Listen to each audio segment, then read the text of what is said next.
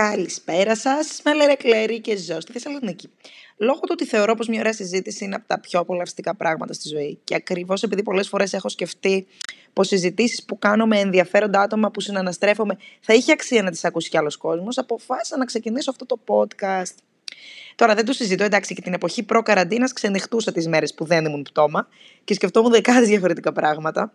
Πολλές φορές τα συζητούσα με φίλους και φίλες. Εντάξει, και το πράγμα οδηγούσε συχνά σε περίεργα μονοπάτια, ειδικά τις πρώτες πρωινές ώρες. Πιστεύω ότι πολλοί από εσάς καταλαβαίνετε ακριβώς τι θέλω να πω με αυτό. Τώρα, επειδή όμως μπορεί και εσύ να είσαι στο σπίτι μόνος ή μόνη και να θέλεις να ακούσεις μια φιλική φωνή, βρε παιδί μου. Ελπίζω στα αυτιά σου βέβαια να ακούγεται φιλική, γιατί εγώ δεν θέλω να μ' ακούω. Ανατριχιάζω, παθαίνω ο Johnny Depp, σκέψου τραβάω στο edit. Ε, μια φιλική φωνή που να συζητάει όμως με μια εξίσου φιλική φωνή για πράγματα που μπορεί να σκέφτεσαι ή που τώρα δεν μπορείς να ξεακούσεις ακόμα κι αν ήθελες. Είπα να δημιουργήσω το Slipless στην Θεσσαλονίκη που ήρθε να σου γεμίσει αυτό το κενό. Τώρα, δεν χρειάζεται καν να είμαστε στην ίδια πόλη αυτό το πράγμα. Αυτό είναι το καλό. Μην ξεχνάς ότι εναλλακτικά μπορείς να μας ακούς κάνοντας τις δουλειές του σπιτιού, τρέχοντας στο διάδρομο, μαγειρεύοντας, περπατώντας στο δρόμο, κάνοντας γενικά οποιαδήποτε δραστηριότητα σου αφήνει περιθώριο να εισάγεις στο μυαλό σου προβληματισμούς που δεν είχες και τώρα μπορείς να καείς με αυτούς. Ή αφήνοντας εμάς να κάνουμε τη βρωμοδουλειά του, να πούμε κάτι για το οποίο θα πεις «Α, δεν είμαι τρελός, εντάξει, υπάρχουν και άλλοι παλαβοί σαν εμένα». Ή ας πούμε οδικημένοι. Ή μόνοι, ή ευτυχισμένοι, ή ερωτευμένοι, ή απεγνωσμένοι, ή πανέξυπνοι, ή πανέμορφοι. Ό,τι μπορεί να είναι αυτό ανάλογα με την ερώτηση και με το που πάει η συζήτηση. Την πρώτη μου συζήτηση αποφάσισα να την κάνω με τη φίλη μου την Νάγια, οπότε επιτρέψτε μου να σας τη συστήσω προτού σας αφήσω να ακούσετε τι συζητήσαμε. Τώρα, το καλλιτεχνικό όνομα της Νάγιας είναι Νάγια Λεν και είναι δεκαπέντε χρόνια στο χώρο του μακιγιάζ. Τα τελευταία δέκα ασχολείται παράλληλα και με το face and body painting. Έχει διδάξει σε κάθε μέρος της Ελλάδας και πλέον έχει τη δική της advanced σχολή make-up στη Θεσσαλονίκη που λέγεται Bima. Τώρα, πολλές διαφημιστικές καμπάνιες και events έχουν φέρει την υπογραφή της. Μία από τις ειδικότητες της είναι το make-up branding και η Νάγια επιμελείται και σκηνοθετεί το κάθε της έργο ξεχωριστά με τέτοιο τρόπο ώστε ο θεατής να νιώθει συναισθήματα και να βιώνει μέσα από την τέχνη της μια διαφορετική ιστορία κάθε φορά. Αυτό μπορείτε να το καταλάβετε αν παρακολουθήσετε το προφίλ της στο Instagram, και το επαγγελματικό και το προσωπικό, και θα καταλάβετε ότι οι εικόνες που παρουσιάζει έχουν ένα βάθος. Ποτέ δεν είναι απλά μια εικόνα απλή μακιγιάζ. Είναι πάντα κάτι που από πίσω του νιώθεις ότι έχει μια ιστορία και σου προκαλεί πολύ έντονα συναισθήματα. Συνεργάζεται επίσης με πολύ αξιόλογους ε, ανθρώπους του χώρου που συμπληρώνουν πάρα πολύ δημιουργικά και ευχάριστα τη δουλειά της. Και τι να σας πω, πραγματικά εγώ απολαμβάνω να παρακολουθώ αυτό που κάνει, γιατί είναι μια εξαιρετική μορφή τέχνης. Τώρα, γνωρίζοντας την, για να σας εξηγήσω πώς φτάσαμε ως εδώ, κατάλαβα εξ αρχής ότι μιλάω με μια δυναμική γυναίκα με ολοκληρωμένη προσωπικότητα και κάτι που συνήθως αντιλαμβάνομαι για τους ανθρώπους που συναναστρέφομαι για πρώτη φορά σχετικά γρήγορα, έναν άνθρωπο με βάθος και συναισθήματα, με καλλιτεχνική φύση, με οξυμένη αντίληψη και με μαχητικότητα. Θα μπορούσα να συζητήσω σε γενικές γραμμές πολλά πράγματα μαζί της που θα ενδιαφέρε πολύ κόσμο να ακούσει, αλλά είπα αυθόρμητα σε αυτή την πρώτη συζήτηση να ανοίξουμε το θέμα που απασχολεί πολλές γυναίκες όλων των ηλικιών και αφορά την επαγγελματική και κοινωνική αντιμετώπιση σε διάφορες φάσεις της ζωής μας από τους γύρω, βάσει του ότι είμαστε γυναίκες. Εμείς μεταξύ μας τώρα πλέον συνεννοούμαστε με τα μάτια, έχουμε βιώσει όλες πάρα πολλά παρόμοια σκηνικά. Οπότε θα μιλήσουμε όπως αν θα είμαστε αρμόνες και θα τη ρωτήσω πολλά για τα οποία έχω δει προτριπροτσεκάρι, διποτριπλοτσεκάρι με άλλες γυναίκες, αν τα έχουν ζήσει. Μήπως τυχόν και είμαι τρελή, δεν είμαι, παρένθεση, για να δείτε πώς πάει συνήθως κάτι τέτοιο. Νάγια μου. Καλησπέρα και σε ευχαριστώ πάρα πολύ που είσαι μαζί μου σήμερα. Ε, είσαι από τα άτομα που εκτιμώ πάρα πολύ και το ξέρεις. Νομίζω ότι ο κόσμος πρέπει να σε γνωρίσει και να σε εκτιμήσει αναλόγως και γι' αυτό το λόγο ήθελα πρώτα απ' όλα να μιλήσουμε για κάποια πράγματα τα οποία ξέρω ότι και οι δύο έχουμε να πούμε πολλά και μας απασχολούν και τις δύο μαζί. Hello, Clary. Καλησπέρα. Ε, σε εκτιμώ πάρα πολύ και εγώ, το ξέρεις, δεν χρειάζεται να τα ξαναπούμε. Είμαι ενθουσιασμένη για τη συζήτηση, την περιμένω πώς και πώς. Είμαι έτοιμη να ακούσω την πρώτη ερώτηση. Καταρχάς, Νάγια μου, θέλω να μου πεις πόσο έχεις επηρεαστεί την παρούσα κατάσταση. Σε γενικές γραμμές, ρε παιδί μου, όλο αυτό το διάστημα που όλος ο κόσμος ήταν μέσα και ακόμα είναι πάρα πολύ, με την έννοια του ότι δεν δουλεύουν ακόμα κανονικά, όπως ξέρω και για σένα, όπως και για μένα, ότι ακόμα δεν έχουμε ξεκινήσει full out να δουλεύουμε. Πώς βρήκες τη δύναμη να δημιουργείς όταν ο περισσότερος κόσμος πραγματικά βυθίστηκε στη μιζέρια ή ας πούμε ακόμα, ακόμα και στην καθημερινότητα την απλή. Αυτή την ωραία του Netflix and chill και του φαγητού και του ποτού. Γιατί είδα ότι έκανες πάρα πολλά ωραία και δημιουργικά πράγματα και θέλω να ξέρω από πού πηγάζει. Εννοείται ότι επηρεάστηκα ψυχολογικά, νομίζω όλοι επηρεαστήκαμε ψυχολογικά. Ήτανε δύσκολες οι μέρες του Netflix μετά από κάποια στιγμή. Ε, φυσικά όταν επηρεάζεται οικονομικά ένας κλάδος, εννοείται πως επηρεάζεται και η ψυχολογία όλων όσων δουλεύουν σε αυτόν τον κλάδο. Ε, δεν είμαι φαν της μιζέριας, γενικά δεν τη συμπαθώ. Έχω προσπαθήσει πολλές φορές μόνη μου, ξέρεις, δίνοντας ξύλο στον εαυτό μου, να σηκωθώ και να πάρω δυνάμεις. Νομίζω αυτό πηγάζει λίγο από μέσα σου, θέλει λίγο να το δουλέψεις με τον εαυτό σου. Ε, είναι πολλά τα συναισθήματα που σε κατακλείζουν όταν συμβαίνει κάτι τόσο μεγάλο. Εμείς που έχουμε την τέχνη μας, νομίζω την έχουμε σαν μαξιλάρι λίγο. Λίγο κάπως μας καθησυχάζει ότι ό,τι και να γίνει, ένα χρώμα και ένα πινέλο, ε, είτε αυτό αφορά ας πούμε, το δικό μου επάγγελμα, το make-up, είτε αφορά το δικό σου, μια χορογραφία, μια μουσική, ό,τι και να γίνει θα το βάλουμε να, να συμβεί μπροστά μας, στον καθρέφτη μας ή οπουδήποτε. Οπότε μέσα από αυτό, μέσα από αυτό παράγω έργο, μέσα από τον εαυτό μου κυρίως. Αυτό που είπες τώρα μόλις είναι πάρα πολύ όμορφο, δηλαδή πραγματικά θεωρώ ότι δεν γεννιόμαστε εκατό τοις εκατό ελεύθεροι, γιατί υπάρχουν πάντα οι περιορισμοί της κοινωνίας, οι απαιτήσεις της οικογένειας πολλές φορές, οι απαιτήσεις που έχουμε εμείς από τον εαυτό μας και αστεία-αστεία μεγαλώνοντας, ελάχιστοι άνθρωποι μπορούν να πούν ότι και μέσω της δουλειάς τους αποκτούν μια ελευθερία.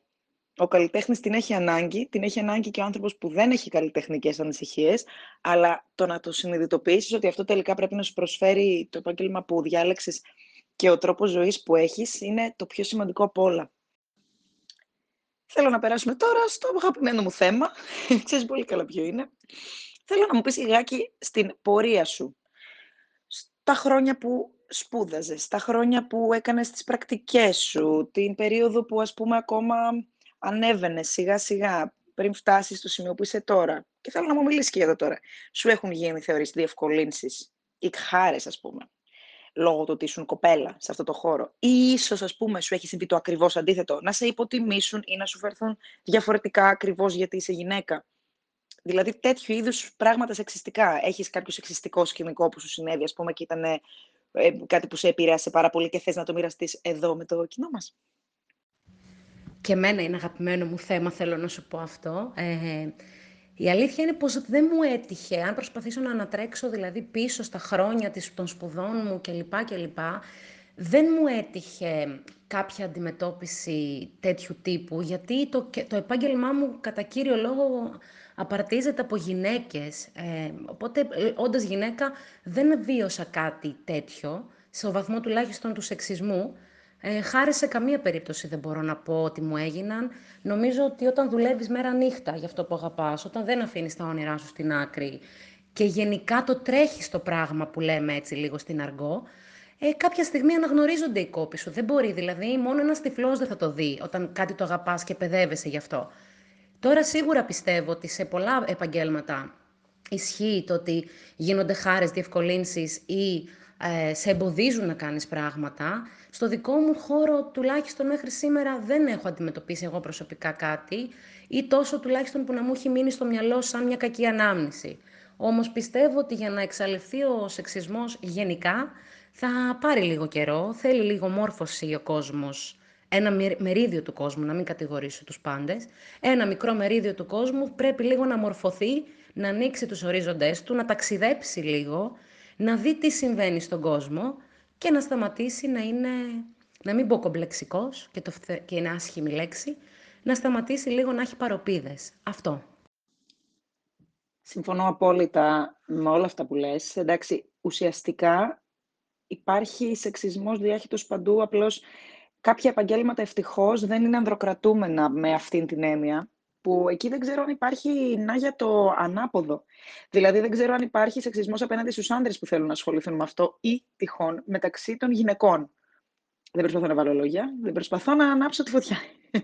Ουσιαστικά ρωτάω από περιέργεια για να καταλάβω πώς ακριβώς λειτουργεί ακόμα και από αυτήν την άποψη ένας χώρος, ο οποίος, ας πούμε, όπως ο δικός σου είναι γυναικοκρατούμενος. Ο δικός μου χώρος, για παράδειγμα, θεωρητικά είναι γυναικοκρατούμενος, αλλά πρακτικά δεν είναι. Οπότε, εσένα που είναι, τουλάχιστον μέχρι τώρα, αντιλαμβάνεσαι να υπάρχει αυτό που λένε ότι οι γυναίκες μεταξύ τους τρώγονται. Κοίτα τι γίνεται. Σε εμάς, στο δικό μας τον χώρο, ε, το ακριβώς ανάποδο το κάνουμε και λίγο embrace. Δηλαδή, αν ακούσουμε άντρα make-up artist, άντρα body painter, άντρα καθηγητή μακιγιάζ, μας, ε, μας εξητάρει λίγο παραπάνω, γιατί λες, ο άντρας έχει και μια αισθητική λίγο διαφορετική, θέλει να του αρέσει η γυναίκα που έχει απέναντί του, άρα σίγουρα θα κάνει καλύτερη δουλειά ή, καλ, ή εξίσου καλή δουλειά με μια γυναίκα. Ε, έχουν λίγο και ένα άλλο attitude, οπότε το ακριβώς αντίθετο στο δικό μας ε, τομέα, νομίζω το, το εξυψώνουμε κιόλας. Ε, τώρα, για τις γυναίκες μεταξύ τους, είτε αυτό είναι make-up, είτε αυτό είναι κομμωτική, είτε αυτό είναι γραφεία, γραφείου δουλειά, νομίζω ότι έχουμε λίγο το σαράκι της ε, ανταγωνιστικότητας και όχι της συναγωνιστικότητας, γιατί είμαστε πολλές, γιατί πρέπει να επιβιώσουμε μεταξύ όλων των υπολείπων ε, που ε, επίσης πασχίζουν διπλά. Δεν ξέρω, αλλά συμβαίνει, ναι. Ισχύει. Οι γυναίκες είμαστε ανταγωνιστικές μεταξύ μας. Ε, αυτό είναι κάτι που δεν νομίζω ότι θα σταματήσει ποτέ. Απλά πρέπει να συνειδητοποιήσουμε λίγο ότι ο ανταγωνισμός δεν είναι καλός. Θέλουμε λίγο ευγενή άμυλα ε, και να πάμε λίγο συναγωνιστικά. Όχι να ψοφήσει η κατσίκα του γείτονα, να προσπαθήσουμε να αγοράσουμε κι εμείς κατσίκα. Κλέρι, κάπως έτσι πρέπει να πάει. Συμφωνώ, γιατί η αλήθεια είναι ότι καλό είναι να έχουμε όλοι από μία κατσίκα, βρέδρεπε. Δηλαδή, πραγματικά νιώθω ότι αυτό το πράγμα δεν το καταλαβαίνει ο περισσότερος κόσμος. Δεν το καταλαβαίνουν οι γυναίκες και πολλοί το χρησιμοποιούν και σαν επιχείρημα εναντίον των γυναικών και της γυναικείας φύσης. Αυτή την ανταγωνιστικότητα και το καλλιεργούμε άθελά μας κι εμείς. Και πρέπει να σταματήσει πραγματικά για να μπορέσουμε να πάμε μπροστά. Και ήθελα να σε ρωτήσω, οι άντρες μεταξύ τους, πού είναι ανταγωνιστικοί? Γιατί θεωρείς ότι θεωρούνται περισσότερο αφεντικά, ενώ οι γυναίκες μπιτσαριό, να το πω λέγιστη? Αν το δούμε από τις απαρχές των χρόνων, θα δούμε τεράστια ονόματα γυναικών που προσπάθησαν να διεκδικήσουν δικαιώματα στην ψήφο, στα εργασιακά, στις απολαβές, στην οδήγηση ακόμα, ακόμα και σε όλα αυτά τα πράγματα. Ε, οπότε προσπαθήσαμε διπλά, προσπαθούμε διπλά. Ακόμα κάποια πράγματα δεν ισχύουν όσον αφορά το... Σε, το να είμαστε εισάξιοι απέναντι σε έναν άντρα, μυϊκά δεν θα είμαστε ποτέ. Πάντα θα, υπα... θα υπερτερεί, να μην το αναλύσουμε περαιτέρω στο ότι ο άντρας υπερτερεί στο κομμάτι της δύναμης κλπ. κλπ. Ακριβώς όμως επειδή ο άντρας υπερτερεί στο κομμάτι της δύναμης, έπρεπε να βρούμε έναν τρόπο να εξισταθμίσουμε ε, να... για να μπορέσουμε να φτάσουμε σε αυτό το σημείο, οπότε προσπαθούμε διπλά στους άλλους τομείς. Οι άντρες όντως, ε, όταν κάποιος άντρας ε, ανταγωνίζεται και φτάνει ψηλά, είναι πάντα το αφεντικό, είναι πάντα ο μάγκας ε, και καλά κάνουνε μαζί τους, δεν διαφωνώ καθόλου. Η γυναίκα νομίζω έχει αυτό το, αυτό το πώς το λένε, ε, αυτό το επώνυμο του beach, της beach, γιατί επειδή μοιάζουμε αγγελικά πλασμένες, Ε, πολλές φορές γίνονται διακρίσεις, όχι απλά στο κομμάτι του σεξισμού, του φύλου, γίνονται διακρίσεις γενικά πιο πολύ στο, στο κομμάτι το εγκεφαλικό. Ε, και επειδή προσπαθούμε διπλά, μάλλον γι' αυτό το λόγο ισχύει αυτό το bitch attitude. Πολλές φορές έχω σκεφτεί ότι και με εκνευρίζει σαν σκέψη ότι οι γυναίκες επειδή είναι πιο ευαίσθητες στη φύση τους, ο άλλος θα σκεφτεί πιο εύκολα ότι «Α, αυτή δεν κάνει σεξ», «Α, αυτή έχει περίοδο», «έχει ορμονικά» κτλ. Και γι' αυτό το λόγο τα νεύρα της είναι διαφορετικά και γι' αυτό το λόγο πιστεύω ότι αποδίδεται στη γυναίκα σε συναισθηματικό παράγοντα το να είναι αυστηρή στη δουλειά της και όχι σε παράγοντα δυναμισμού, που το θεωρώ πάρα πολύ άδικο. Και θα ήθελα να σε ρωτήσω αυτό το σημείο. Εσύ, όσον αφορά τη σχέση σου με τους ε, άντρες, γενικά, με τους συνεργάτες, με τους συγγενείς, με τους φίλους, τι θα συμβούλευες όσον αφορά το πώς πρέπει να φέρονται σε μια δυναμική γυναίκα οι άντρες? Ή αν δεν θέλουμε να κάνουμε τη διάκριση, πώς θα πρέπει να φέρονται στις γυναίκες οι οποίες είναι στον ίδιο επαγγελματικό χώρο και δι στις δυναμικότερες, οι οποίες, ας πούμε, μπορεί να είναι σε ρόλο αφεντικού στη δουλειά μαζί τους? Αν πίστευα ότι υπάρχει ένας γενικός κανόνας για να απευθυνθεί στους συγγενείς ε, ή στο εργασιακό σου περιβάλλον, είτε στο φίλο, είτε στον άντρα που σε βλέπει ερωτικά για το πώς να χειριστεί τελικά κάποιος από όλους αυτούς μια δυναμική γυναίκα, ε, θα σου το έλεγα με κεφαλαία γράμματα να το τονίσουμε. Νομίζω κάθε περίπτωση είναι διαφορετική. Ένας ε, ε, μπαμπάς παύλα αδερφός που πρέπει να αντιμετωπίσει μια δυναμική γυναίκα μέσα στην οικογένειά του, νομίζω ότι πρέπει να είναι υποστηρικτικός πάνω απ' όλα και να έχει ένα καλό αυτί για να ακούει οτιδήποτε, οποιαδήποτε ιδέα υπάρχει, οποιαδήποτε, οποιαδήποτε ρίσκο, οποιαδήποτε κίνηση θέλει να πάρει αυτή η δυναμική γυναίκα και οποιοδήποτε ξέσπασμα πιθανόν να έχει. Ε, οι φίλοι νομίζω πάνω κάτω είναι το ίδιο. Οι συνεργάτες πάνω κάτω το ίδιο. Εκεί που διαφέρει αρκετά είναι στο ερωτικό κομμάτι. Εκεί έχω να πω μια συμβουλή η οποία είναι η εξής. Ε, η δυναμική γυναίκα ε, θέλει ιδιαίτερο χειρισμό. Δεν είναι για όλους τους άντρες. Δεν είναι για το μέσο όρο στο κομμάτι της σκέψης και των εμπειριών ε, για το μέσο όρο αντρών. Ε, είναι, είναι λίγο, ας το παρομοιάσω, όπως ένα γρήγορο αυτοκίνητο. Ένα γρήγορο αυτοκίνητο απαιτεί και έναν πολύ καλό επιδέξιο οδηγό. Αν δεν είσαι τέτοιος οδηγός, ε, μη το πάρεις το αυτοκίνητο να τρέξεις, πάρ' το και πάνε λίγο χαλαρά να δεις αν σε βγάζει ο δρόμος. Κάπως έτσι το έχω στο μυαλό μου. Δεν υπάρχει χρυσός κανόνας, θέλει ιδιαίτερη μεταχείριση μια δυναμική γυναίκα, γιατί οι δυναμικές γυναίκες έχουν εμπειρία από πίσω. Αυτό τις διαφοροποιεί συνήθως από τους υπόλοιπους. Ο δυναμισμός προϋποθέτει ρίσκα, προϋποθέτει να έχεις διανύσει και μια πορεία. Δεν μπορείς να είσαι δυναμικός χωρίς πορεία. Το βασικότερο πρόβλημα που αντιμετωπίζω εγώ ή που έχω δει, ας πούμε, να συμβαίνει είναι το ότι κομπλάρουν πάρα πολύ.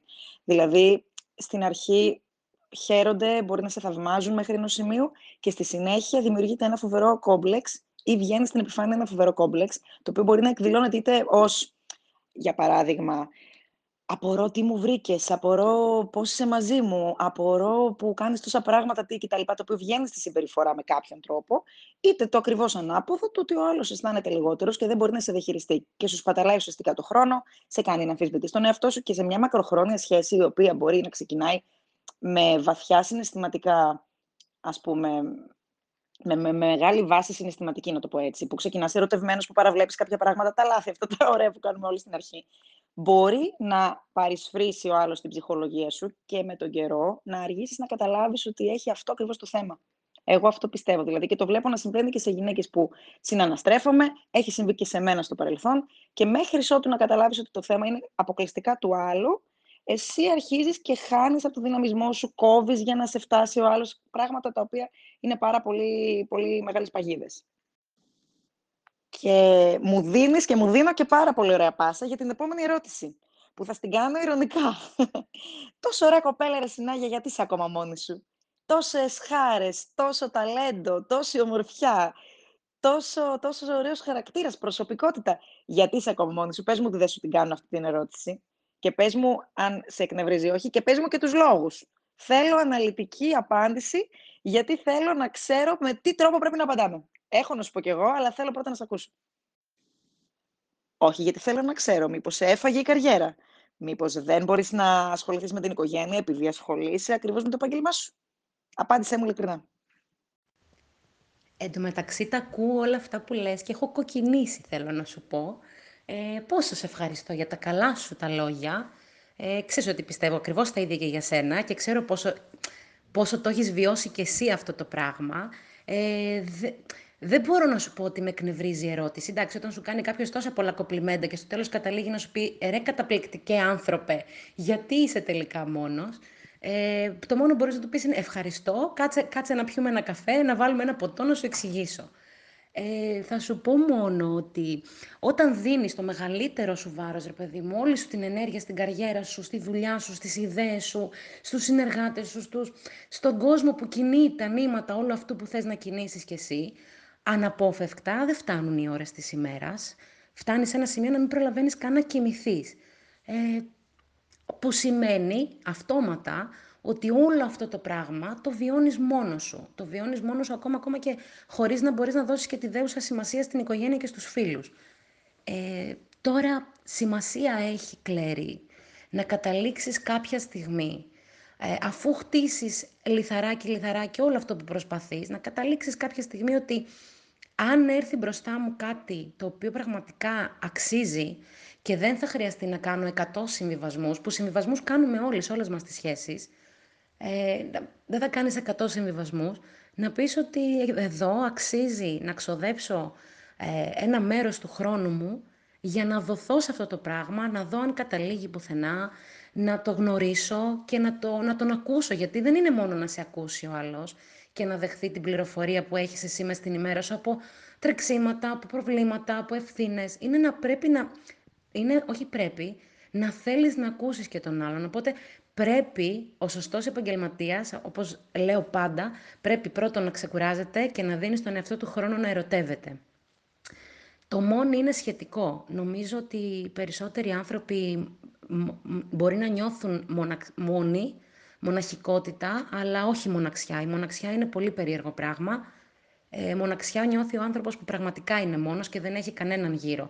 Πρέπει να σταματήσουμε λίγο να κάνουμε definition τον εαυτό μας μέσα από το άλλο φύλο, ε, το, από, τα έτερον, ε, από το έτερον ήμιση τέλος πάντων, και να, να ζήσουμε λίγο μόνοι, να γνωρίσουμε τον εαυτό μας, ώστε να μπορούμε να συστηθούμε και όπως αρμόζει ε, για να γνωρίσουμε έναν άνθρωπο. Θέλει να βρούμε λίγο ισορροπίες, σπάνιο πράγμα, ε, και το πιο δύσκολο νομίζω σήμερα με τους ρυθμούς που βιώνουμε. Νάγια, μ' αρέσεις. Μ' αρέσει πάρα πολύ ο τρόπος που σκέφτεσαι. Εννοείται ότι η ερώτησή μου δεν ήταν ουσιαστική και από την άποψη της σοβαρότητας σοβαρή, με την έννοια του ότι δεν πιστεύω που δεν είναι ότι πρέπει να γίνονται τέτοιες ερωτήσεις στους ανθρώπους. Θεωρώ ότι είναι υποτιμητικό και είναι σαν να είμαστε προϊόντα σε μια βιτρίνα. Γιατί δεν σε πήρε ακόμα κάποιος, μα είσαι το καλύτερο μας προϊόν. Το προϊόν δεν το ρωτάει κανείς αν θέλει να το αγοράσει κάποιος. Απλά το αγοράζει κάποιος και το προϊόν είναι άβουλο.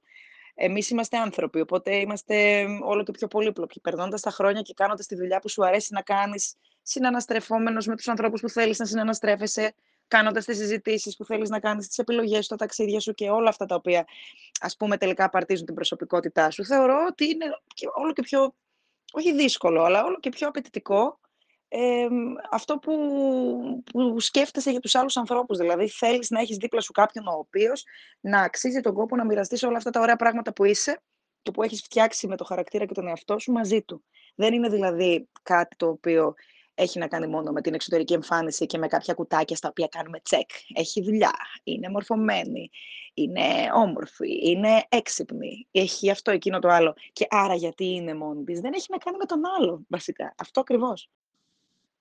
Δεν έχει δηλαδή να κάνει με το γιατί δεν σε διάλεξε κάποιος.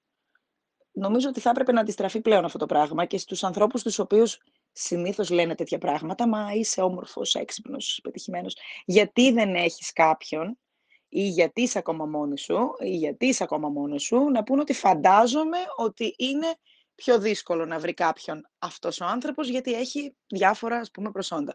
Και αυτό ισχύει πάρα πολλές φορές και χωρίς τα προφανή προσόντα που αποδίδουμε σε κάποιους ανθρώπους. Δηλαδή, δεν θεωρώ ότι αυτό είναι πρόβλημα μόνο των ανθρώπων οι οποίοι έχουν μια μεγάλη καριέρα, ας πούμε, ή πολλές επιτυχίες στο ενεργητικό τους κτλ. Θεωρώ ότι είναι, αναφέρει το δικαίωμα του καθενός, γιατί ο κάθε άνθρωπος μπορεί να έχει καλλιεργήσει τον εαυτό του με τέτοιο τρόπο που δεν χρειάζεται απαραίτητος να έχει να επιδείξει κάτι που έχουν να το δουν οι άλλοι. Δηλαδή, άλλος μπορεί να μην έχει καν Instagram, μπορεί να μην τον ξέρει κανείς, μπορεί να μην είναι δημόσιο πρόσωπο, μπορεί η δουλειά του να μην έχει να κάνει με κόσμο. Αλλά να έχει το δικαίωμα παρόλα αυτά σαν άνθρωπος να κάνει την επιλογή του ανθρώπου που θέλει να έχει δίπλα του και να μην κάνει αυτή την επιλογή ακριβώς γιατί η κοινωνία το απαιτεί, η ηλικία το απαιτεί, υπάρχουν περιορισμοί, θα σε σχολιάσουν, θα σε ερωτήσουν, θα, θα, θα, θα. Θεωρώ ότι οι γυναίκες πέφτουν πιο συχνά θύματα αυτής της ε, διάκρισης.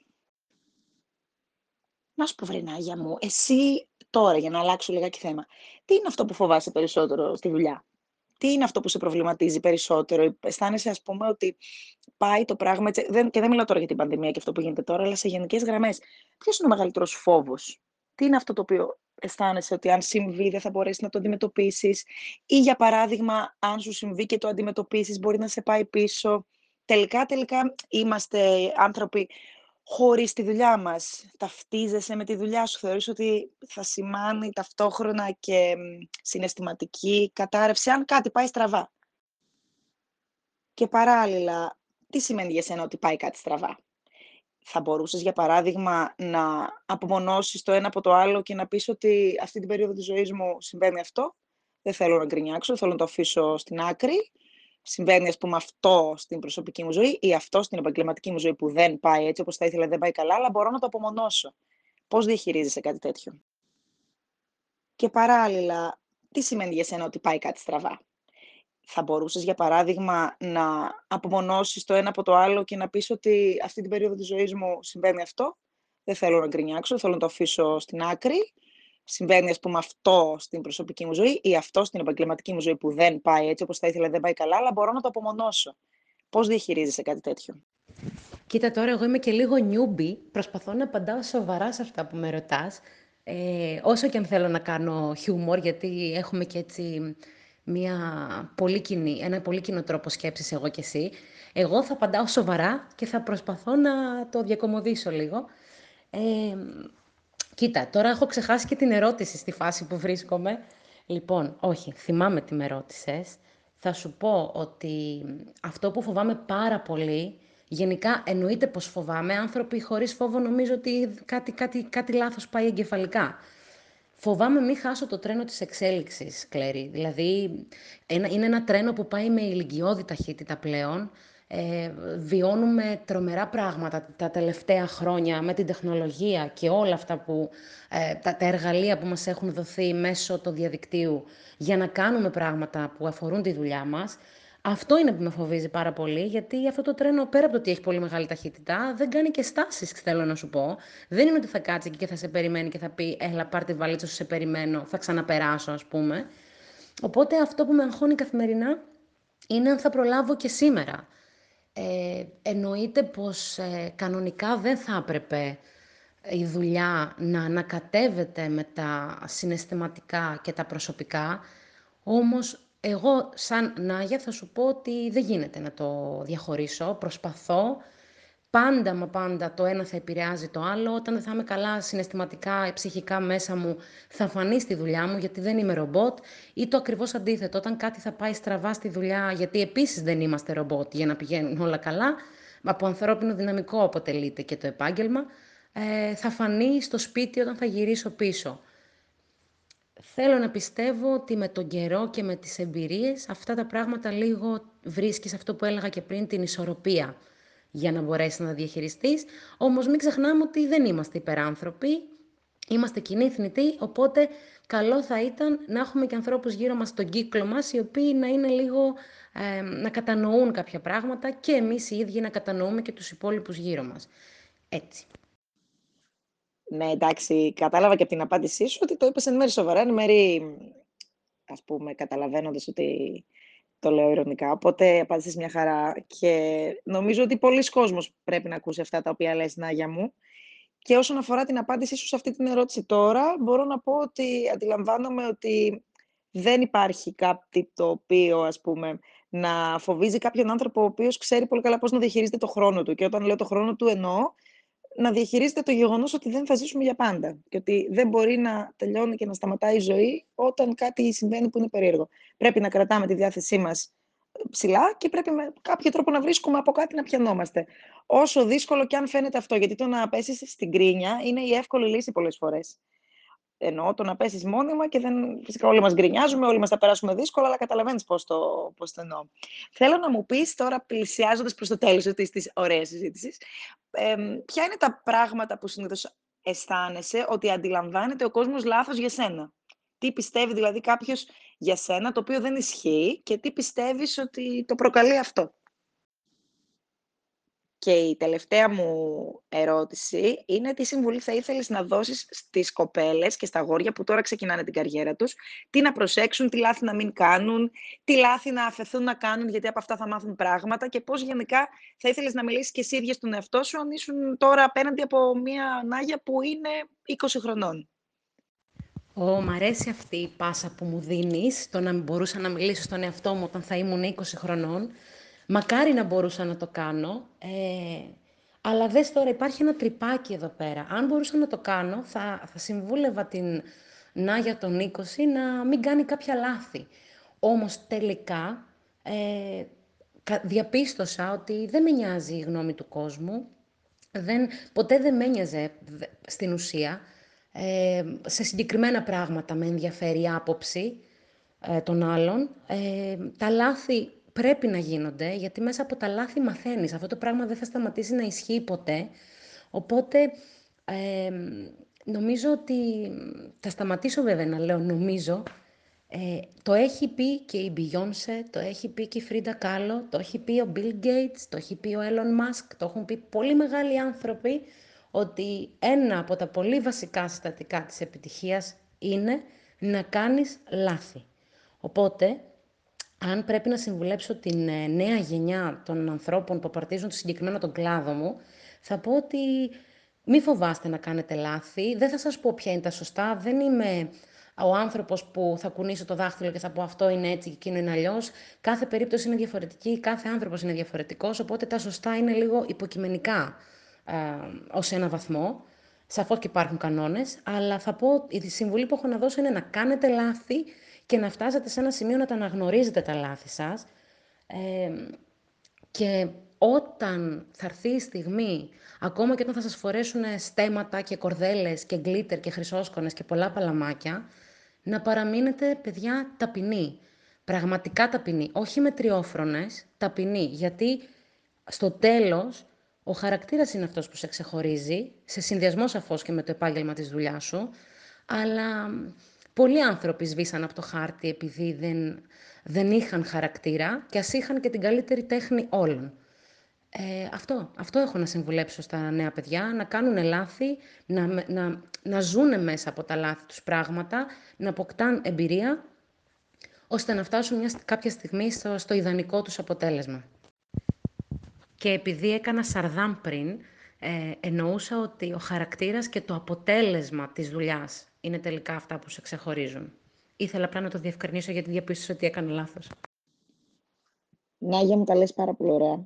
Χαίρομαι πάρα πολύ που κάναμε αυτή τη συζήτηση μαζί. Θέλω να κάνουμε και άλλες στο μέλλον. Θεωρώ ότι πολλά κορίτσια που θα ακούσουν αυτή τη συζήτηση που κάναμε θα σε θέλουν φίλοι τους και θα τους πω και πού να έρθουν να σε βρουν. Κανόνισε. Θα κάνουν ουρά. Ε, σε ευχαριστώ πραγματικά πάρα πολύ. Ελπίζω να αρχίσει να καταλαβαίνει ο κόσμος λίγο περισσότερο όλα όσα συζητήσαμε. Και ελπίζω να βοηθήθηκε έστω και μία κοπέλα ή ένα αγόρι στον τρόπο σκέψης του από αυτή τη συζήτηση. Μ' αρέσεις, σε θέλω και θέλω πάρα πολύ σύντομα να τα ξαναπούμε. Θα κάνω δημόσιο αίτημα στο Instagram να δούμε μετά από αυτή τη συνομιλία τι θέλει να ρωτήσει ο κόσμος να συζητήσουμε μεταξύ μας. Και θα επανέλθω, το υπόσχομαι. Και εγώ είμαι πάρα πολύ χαρούμενη που κάναμε αυτή την ε, κουβέντα μαζί. Ε, πραγματικά νομίζω ότι ακριβώς τα ίδια πράγματα που, ε, που λες για μένα και το ότι θα με θέλουν φίλοι τους, πιστεύω ότι σε μια ε, εξίσου αντίθετη συνέντευξη θα, θα θέλαν πολλά από τα κορίτσια μου ε, και τα αγόρια μου να έχουν εσένα φίλοι. Ε, έχουμε κοινό τρόπο σκέψης, όπως είπα και πριν. Ε, σε υπερεκτιμώ, σε υπερσυμπαθώ και σε θαυμάζω και δεν σου κρύβω ότι πολλά πράγματα από αυτά που κάνεις θέλω να μου πεις το μυστικό σου. Εννοείται πως θα ξανακάνουμε συζήτηση, ε, εννοείται πως θέλω να ακούσω ό,τι ερώτηση έχει το κοινό σου να μου κάνει και εμένα και να συζητήσουμε μεταξύ μας ε, και ανυπομονώ πάρα πολύ να τα ξαναπούμε, ε, είτε από κοντά εννοείται, είτε έτσι, διαδικτυακά. Σε φιλώ, καλή συνέχεια σε όλους. Και θα χαρώ να τα ξαναπούμε.